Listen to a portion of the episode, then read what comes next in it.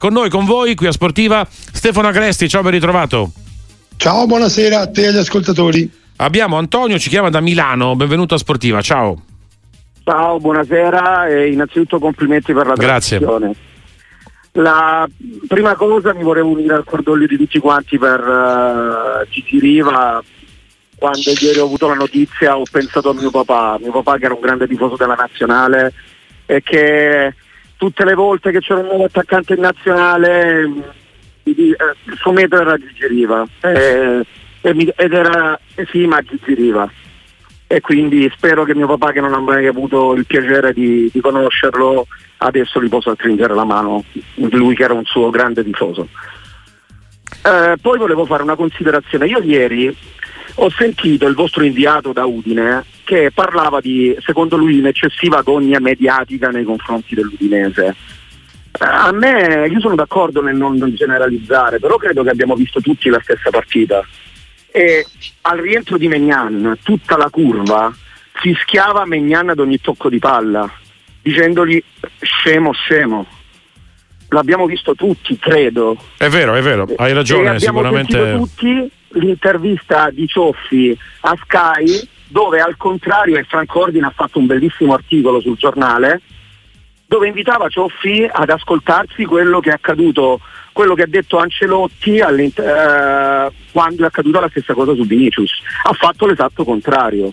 Io spero, io credo che l'Udinese sia una squadra inclusiva e, e ripeto, è, è sbagliato generalizzare, però io spero che l'Udinese non faccia ricorso contro quello che credo sia una, una un provvedimento disciplinare duro ma giusto. Va bene, va bene, grazie, grazie Antonio. Allora ripartiamo da qui Stefano. Eh, le osservazioni dell'ascoltatore sono assolutamente pertinenti perché è vero, è vero che eh, il, è successo anche quello che dice lui, e cioè che sono stati sicuramente pochi eh, i, i, tifosi che hanno eh, fatto rivolto il gesto della scimmia a, a Magnan, eh, però poi quando Magnan è tornato tra i pali è stato insultato da, da una parte consistente dello stadio perché eh, si è potuto ascoltare bene anche addirittura in televisione quel coro. E, ed è vero che è stato veramente imbarazzante quanto ha fatto uh, Cioffi alla fine della partita eh, perché, perché, non può uh, un allenatore uh, che è coinvolto in una vicenda del genere, in una situazione del genere, tirarsi fuori e non assumersi la responsabilità di prendere una posizione, anche semplicemente per ribadire con forza la, la, la, la, posizione che ha preso la sua società, che poi è una posizione che magari in qualche modo può anche mettere, eh, vogliamo dire, in difficoltà, può anche creare qualche problema nei rapporti con una parte della tifoseria, però ci sono situazioni che, che vengono soprattutto e questa era una di quelle, a mio avviso, una situazione nella quale Cioffi si doveva rendere conto che avrebbe dovuto prendere una posizione forte. In diretta con Stefano Agresti, le vostre chiamate 334 773 0020 al telefono. Abbiamo Roberto, ci chiama da Bari. Benvenuto a Sportiva, ciao. Ciao, buonasera a tutti. Ciao. Eh, qualche problema intanto con l'amico Roberto da Bari, intanto lo recuperiamo, tanti messaggi. Un amico, Stefano Dempoli, scrive eh, che secondo lui l'Inter eh, non se non acquisterà un attaccante forte, rischierà di perdere lo scudetto a vantaggio di Juventus o anche del Milan. Cosa ne pensi Stefano? Ma penso che, che l'Inter in assoluto abbia bisogno di un attaccante che si rappresenti un'alternativa eh, a, a Lautaro e a Turam perché effettivamente l'Inter ha due attaccanti molto forti ma le riserve eh, non sono all'altezza della situazione più per un problema anagrafico a mio avviso che per un problema di qualità perché Arnautovic è un giocatore che ha sicuramente delle doti importanti e Sanchez anche se è un po' ormai che si è, che si è smarrito però è stato un attaccante eh, di alto livello. Però ora non, non, non, lo sono più nessuno dei due e quindi è vero l'Inter avrebbe bisogno di un altro attaccante eh, difficilmente però lo avrà perché, perché, occorre una disponibilità economica che l'Inter non ha e che credo che non riesca sicuramente ad avere da qui al primo febbraio quando chiuderà il calciomercato, per cui credo che l'Inter l'attaccante eh, di riserva non lo prenderà e poi ovviamente molto dipenderà anche da quello che accadrà a Lautaro e Turam, se Lautaro e Turam avranno una continuità di rendimento di vista, eh, che hanno avuto finora e dal punto di vista fisico non avranno grandi problemi, io penso che l'Inter possa anche fare a meno di una riserva importante. E invece nel caso in cui dovesse sopraggiungere qualche problema per uno dei due titolari la situazione un po' si complicherebbe. Poi da qui a dire che perderebbe lo scudetto so, bisogna vedere. Intanto abbiamo un altro amico in diretta qui a Sportiva Francesco ci chiama da Taranto. Benvenuto ciao sì, buonasera, buonasera, a tutti, grazie per l'opportunità e un saluto al dottor Agressi che seguo eh, costantemente per la pacatezza ma la professionalità con cui esprime le sue opinioni. Ecco, io volevo fare un paio di domande. La prima sulla Roma, sono un tifoso romanista anche se pugliese, però volevo dire, volevo chiedere al dottor Agressi se eh, una volta via Morigno, diciamo, tolto il dente, tolto il dolore da parte dei Friedkin, eh, mi avviso a mio avviso mossa azzeccata in questo periodo perché alla vigilia di queste tre partite sulla carta facile era forse il momento di mandare via questo allenatore. Se pensa il dottor Agressi che a fine anno, indipendentemente dal, uh, dal reale piazzamento della squadra, in Champions o meno, Uh, in virtù di una serie di giocatori tra fine prestiti uh, e um, fine contratti, uh, probabilmente bisognerebbe valutare anche l'eventuale permanenza o meno di De Rossi, indipendentemente da altri allenatori di grido, che possono comunque abbracciare un progetto da zero di nuovo corso affinché poi la Roma possa veramente dire eh, la sua dal punto di vista tattico e tecnico, anche societario. E poi un'altra cosa, giusto un parere, non so se il dottor Agressi da questo punto di vista è, è, è informato. Noi a Taranto ospiteremo nel 2026 i giochi del Mediterraneo, assegnati nel lontano 2019. E purtroppo eh, io spero che spero che comunque la, la, stampa qualificata, di cui fa parte ovviamente il dottor Agressi, possa occuparsene, perché noi a Taranto stiamo vivendo una, eh, una, una, pantomima, sembra un melodramma, perché a meno, a poco meno, anzi poco più, scusate, di due anni eh, dai Giochi del Mediterraneo, agosto 2026, non vi è un progetto su Taranto, sul nostro territorio, di nuovo stadio talmente sbandierato, piscine, okay. strutture olimpioniche che possano essere all'altezza di un territorio. Va bene, va bene. Spero che si faccia un'inchiesta a livello nazionale. Grazie, grazie, grazie Francesco anche per questo spunto, se vogliamo, anche di grande, di grande interesse. Stefano. Sì, mm, comincio dalla Roma. Io credo che la permanenza di De Rossi sulla panchina della Roma eh, sia determinata sicuramente dai risultati. Poi è vero, come dice l'ascoltatore, che la Roma perderà tanti calciatori alla fine della stagione, tra fine prestito, eh, contratti che che si esauriscono, ci sono tutta una serie di situazioni che riguardano anche giocatori importanti che andranno valutate nel corso della stagione, in questa seconda parte di stagione, che poi porteranno sicuramente a una mezza rivoluzione nell'organico. Però eh, è chiaro che il lavoro di De Rossi sarà valutato in base al rendimento della Roma in questi, in questi cinque mesi, da qui alla fine della stagione. E lui si gioca tutto, lui lo sa. Eh, in fin dei conti ha una grande opportunità e cercherà di sfruttarla al massimo. E poi vediamo ehm, è chiaro che se dovesse per esempio andare in Champions League io credo che sicuramente la Roma lo confermerebbe altrimenti dovranno valutare come è stato il suo lavoro e quali sono le prospettive di un'eventuale conferma di De Rossi. E per quanto riguarda i giochi del Mediterraneo brevemente eh, nel nostro paese è sempre difficile fare tutto. Eh, se, può, eh, se in qualche modo vogliamo dire che Malcomune è mezzo Gaudio, eh, diciamo che, che, anche per quanto riguarda le Olimpiadi di Milano e Cortina che ci sono lo stesso anno, eh, la situazione non è poi così, così rosea, ecco perché, perché ancora, eh, insomma, si sta ancora decidendo esattamente eh, come comportarsi con, con, la pista di Bob e di Slittino e dove farla e quale riattivare o se farla nuova, eccetera. Per cui insomma diciamo che è tutto sempre molto complicato nel nostro paese.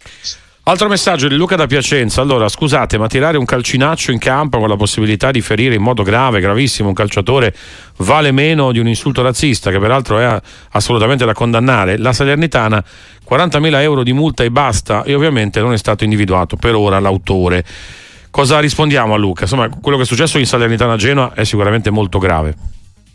No, è molto grave, poi è difficile, è impossibile direi eh, mettere sulla bilancia eh, un episodio piuttosto che un altro per capire quale pesa di più. Eh, l'insulto razzista è veramente qualcosa di, di, di, di, incommentabile da un certo punto di vista. È anche vero poi che eh, quello che è accaduto a Salerno è molto grave, ci sono delle, delle, ehm, dei provvedimenti che vengono presi in base a un regolamento, in base a quello che viene segnalato dal direttore di gara e dagli eh, ispettori eh, della Lega eh, nel, nel, dal campo, evidentemente quanto è stato scritto ha portato a una sanzione di quel tipo.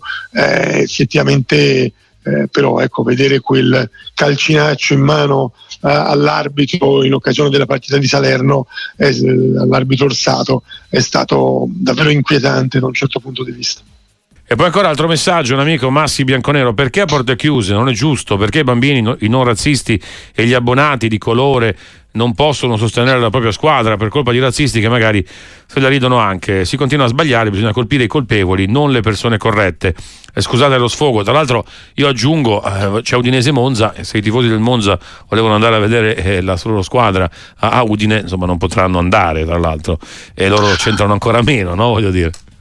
No, no, ma assolutamente, insomma, è chiaro che generalizzare è sempre sbagliato, bisogna punire i colpevoli, dopodiché queste sono delle decisioni che possono servire anche come eh, deterrenti ad, altri, eh, ad, altre iniziative di questo tipo a livello anche eh, nazionale, in altri stadi e che possono portare anche il resto dello stadio in qualche modo a contribuire magari all'individuazione dei responsabili di quegli atti.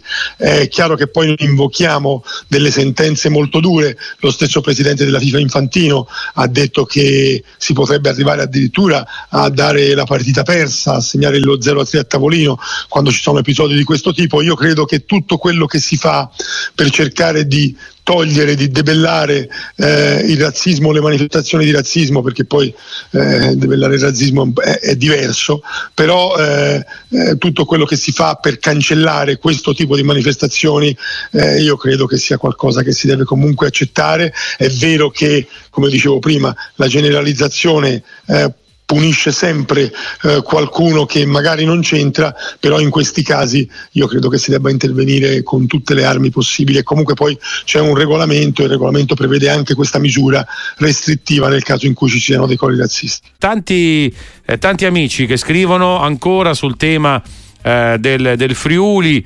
Eh, allora ricordiamo che una giornata di squalifica al Friuli mh, eh, l'anno scorso però non ci fu la squalifica del campo della Juve dopo gli insulti a eh, Lukaku. O, o, forse ancora un altro scrive quando gioca la Lazio non sentite nulla, la giustizia è sempre più giusta nei confronti delle tra virgolette piccole, scrive Sergio. In realtà ci sono, state anche, sono stati diversi gradi di giudizio, ora poi non è giusto neanche generalizzare, ricordiamo che la Juve l'anno scorso collaborò attivamente per riconoscere, no? I, proprio per individuare, ci furono dei daspol selettivi se non sbaglio in quella partita Juve-Inter.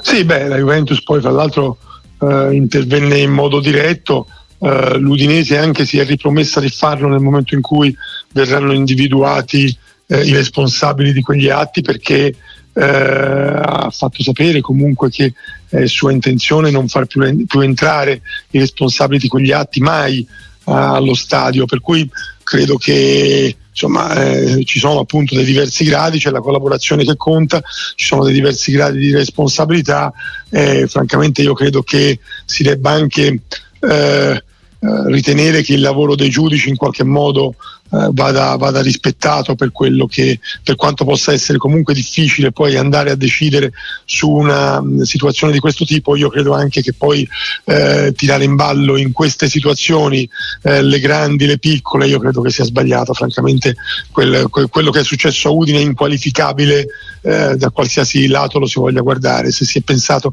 di chiudere lo stadio di, lo stadio di Udine io credo che ce ne siano i motivi francamente.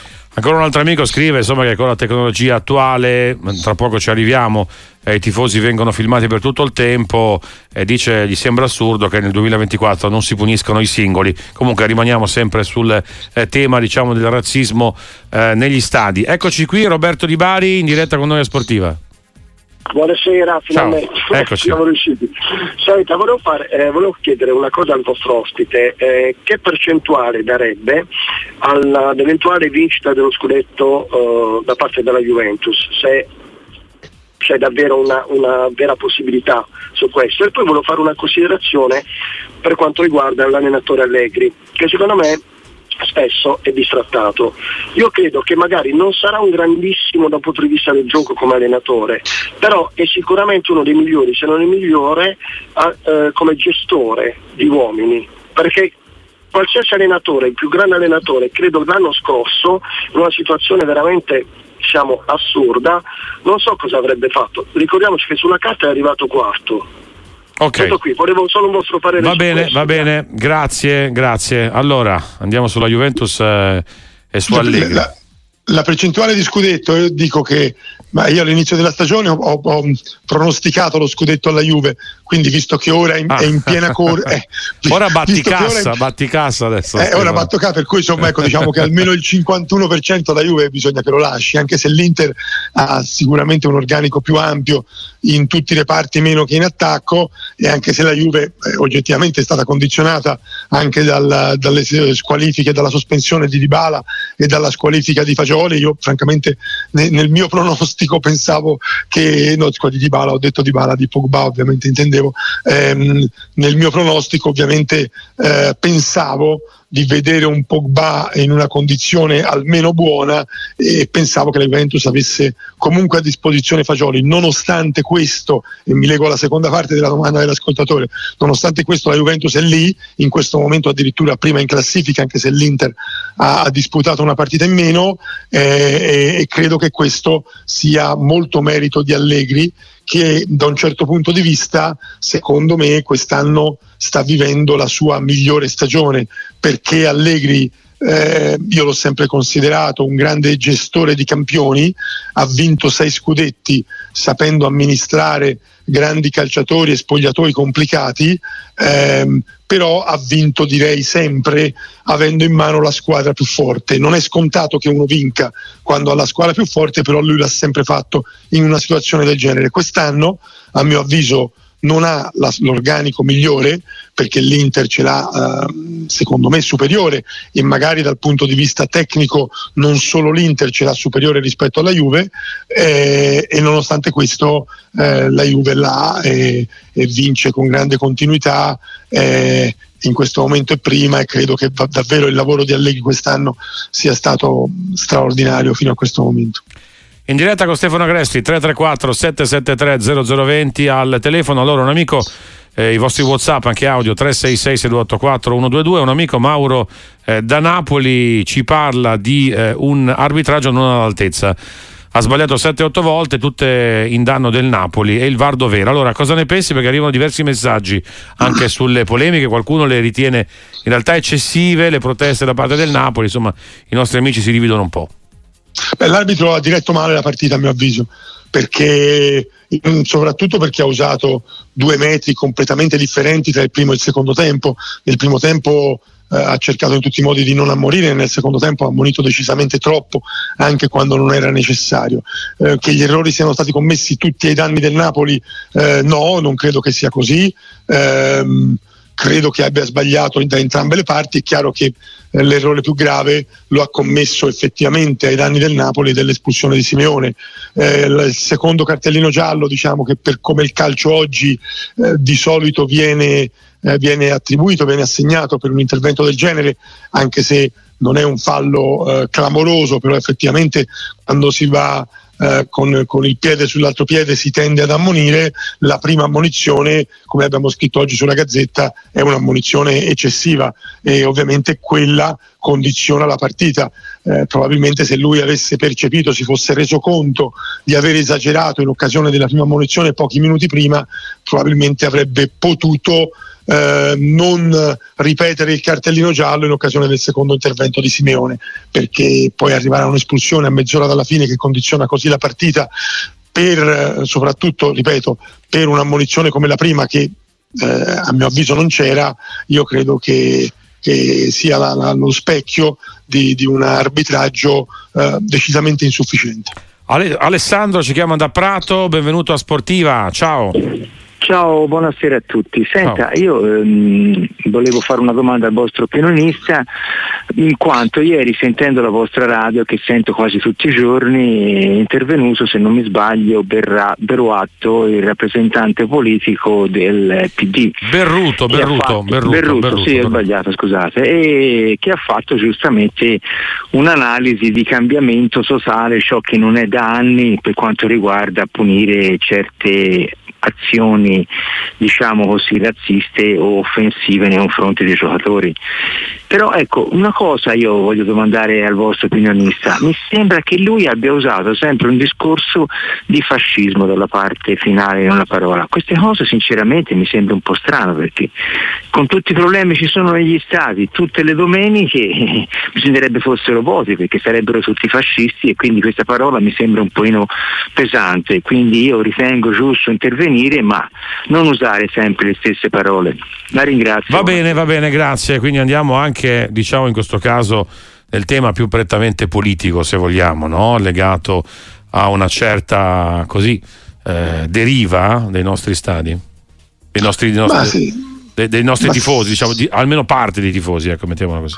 Sì. francamente io eh, dico che che non ho ascoltato, non ho potuto ascoltare l'intervento di Berruto, non so esattamente quali termini abbia, abbia usato.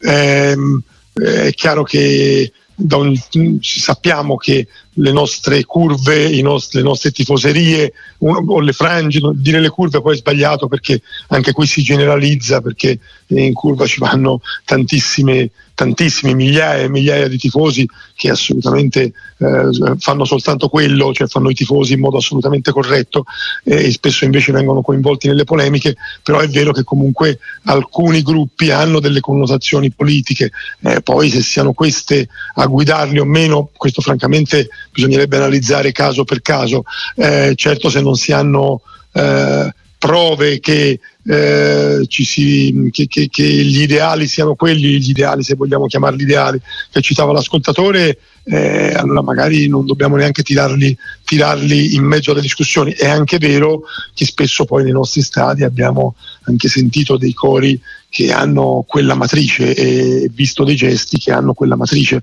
eh, e non mi riferisco a quello che è successo a Udine ma anche in passato. In diretta con Stefano Agresti, le vostre chiamate 334 773 0020 al telefono, i vostri WhatsApp, anche audio 366 6284 122. Un amico ti chiede anche di valutare un parere ecco, su come si è comportato Mazzarri ecco, nel post medaglia di Napoli-Inter. Marco Davarese. Ma diciamo che, che avrebbe potuto e forse dovuto andare a ritirare eh, la, la, la, medaglia, la premiazione. Eh, però ecco io anche, provo a mettermi anche nei panni di un allenatore che ha realizzato una, eh, possiamo chiamarla una piccola impresa, eh, resistendo all'Inter e giocando ehm, almeno per un tempo e più di un tempo quasi alla pari con l'Inter che sembrava inarrestabile e poi ha visto comunque eh, sprecato il suo lavoro eh, anche per la decisione dell'arbitro di cui parlavamo prima e che quantomeno è discutibile, ripeto, a mio avviso la prima ammonizione è decisamente sbagliata, per cui la sua amarezza eh, noi dobbiamo anche comprenderla, può avere eh, esagerato nel, in, nell'uso di certi toni, in, nell'uso di certe eh, parole o in, in qualche comportamento, però ecco, dobbiamo anche capire la partecipazione con cui sicuramente ha vissuto la partita e tra l'altro eh, poi alla fine se n'è andato, non è che ha fatto niente di, di così clamoroso, ha preso, se n'è andato e non, è, non, ha voluto assistere agli ultimi minuti di recupero, troppo deluso per quello che era successo in campo, però ripeto, credo che, che insomma, eh, sia difficile in certe situazioni anche ehm, far finta di non capire quanto possa essere emotivamente coinvolto un allenatore. Se poi ovviamente si esagera, allora si, si passa dalla parte del torto. Da ultimo Stefano, prima di salutarti, insomma sono giorni, ribadiamo, di emozione, di commozione, il primo amico che aveva chiamato, insomma ha ricordato anche eh, il legame, se vogliamo, per molti anche familiare, storico, ci riporta indietro eh, all'infanzia eh, o qualcuno addirittura ancora non era nato, insomma il grande, mitico, unico Gigi Riva, un personaggio straordinario, devo dire amato, amatissimo non soltanto in Sardegna, ecco, un simbolo azzurro italiano. E in queste ore i messaggi sono veramente molti, la processione anche che è in corso a Cagliari in queste ore per la Camera Ardente, domani ci saranno i funerali, quindi sono comunque giorni un po' particolari per il nostro calcio, tra l'altro ieri quei fischi no, in Arabia eh, insomma, sono parsi veramente sconcertanti, non li abbiamo assolutamente compresi eh, a margine di una Supercoppa discutibile sotto molti, sotto molti aspetti. Beh sì, quei fischi certamente ci hanno fatto male, eh, pare che sia una questione culturale, pare che eh, loro non accettino il silenzio come forma di rispetto nei confronti di una persona che è scomparsa.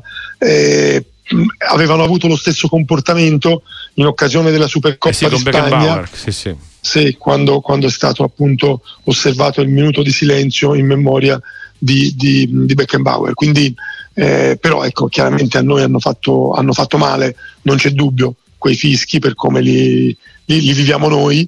E, ehm, e, poi per come eh, vediamo Gigi Riva mi pare insomma, che sia veramente beh, insomma, unanime Riva... il sentimento di di, insomma, di, diciamo di commozione, emozione, di, di, tristezza, tutti sono rimasti colpiti da questa scomparsa, anche se poi aveva, dire, aveva quasi 80 anni, un'età eh, avanzata, ma insomma si sperava che naturalmente potesse andare, andare avanti ancora. Ma sai, eh, Gigi Riva è una leggenda vera del nostro calcio, eh, perché è un, stato un campione straordinario e questo lo dice la sua storia, lo dice la sua carriera, eh, lo dicono i gol, è ancora il miglior marcatore nella storia della nazionale, anche se ha smesso di giocare da, da quasi 50 anni. Eh, ma ehm, non è stato solo questo, è stato anche un, un, uomo che ha raccontato una storia speciale con le sue scelte.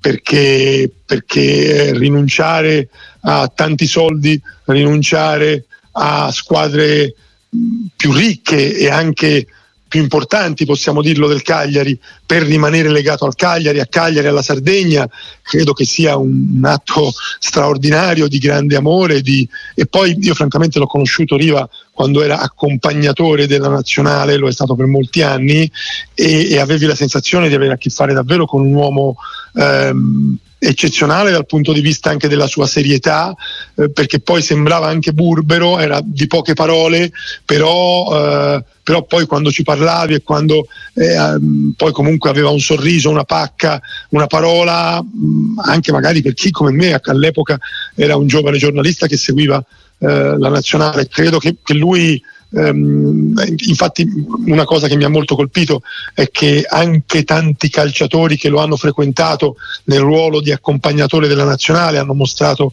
grande stima, grande ammirazione e grande commozione nel ricordarlo, insomma, vedere Cannavaro che non riusciva a trattenere le lacrime mentre ne parlava eh, ieri sera a me ha colpito molto perché comunque eh, è, è, indicativo di quanto eh, questi ragazzi molto più giovani di lui gli abbiano voluto bene abbiano apprezzato quello che lui ha trasmesso loro nell'ambito della nazionale. Grazie, grazie davvero Stefano Agresti, a presto qui a Sportiva, un saluto. Grazie a te, un saluto a tutti.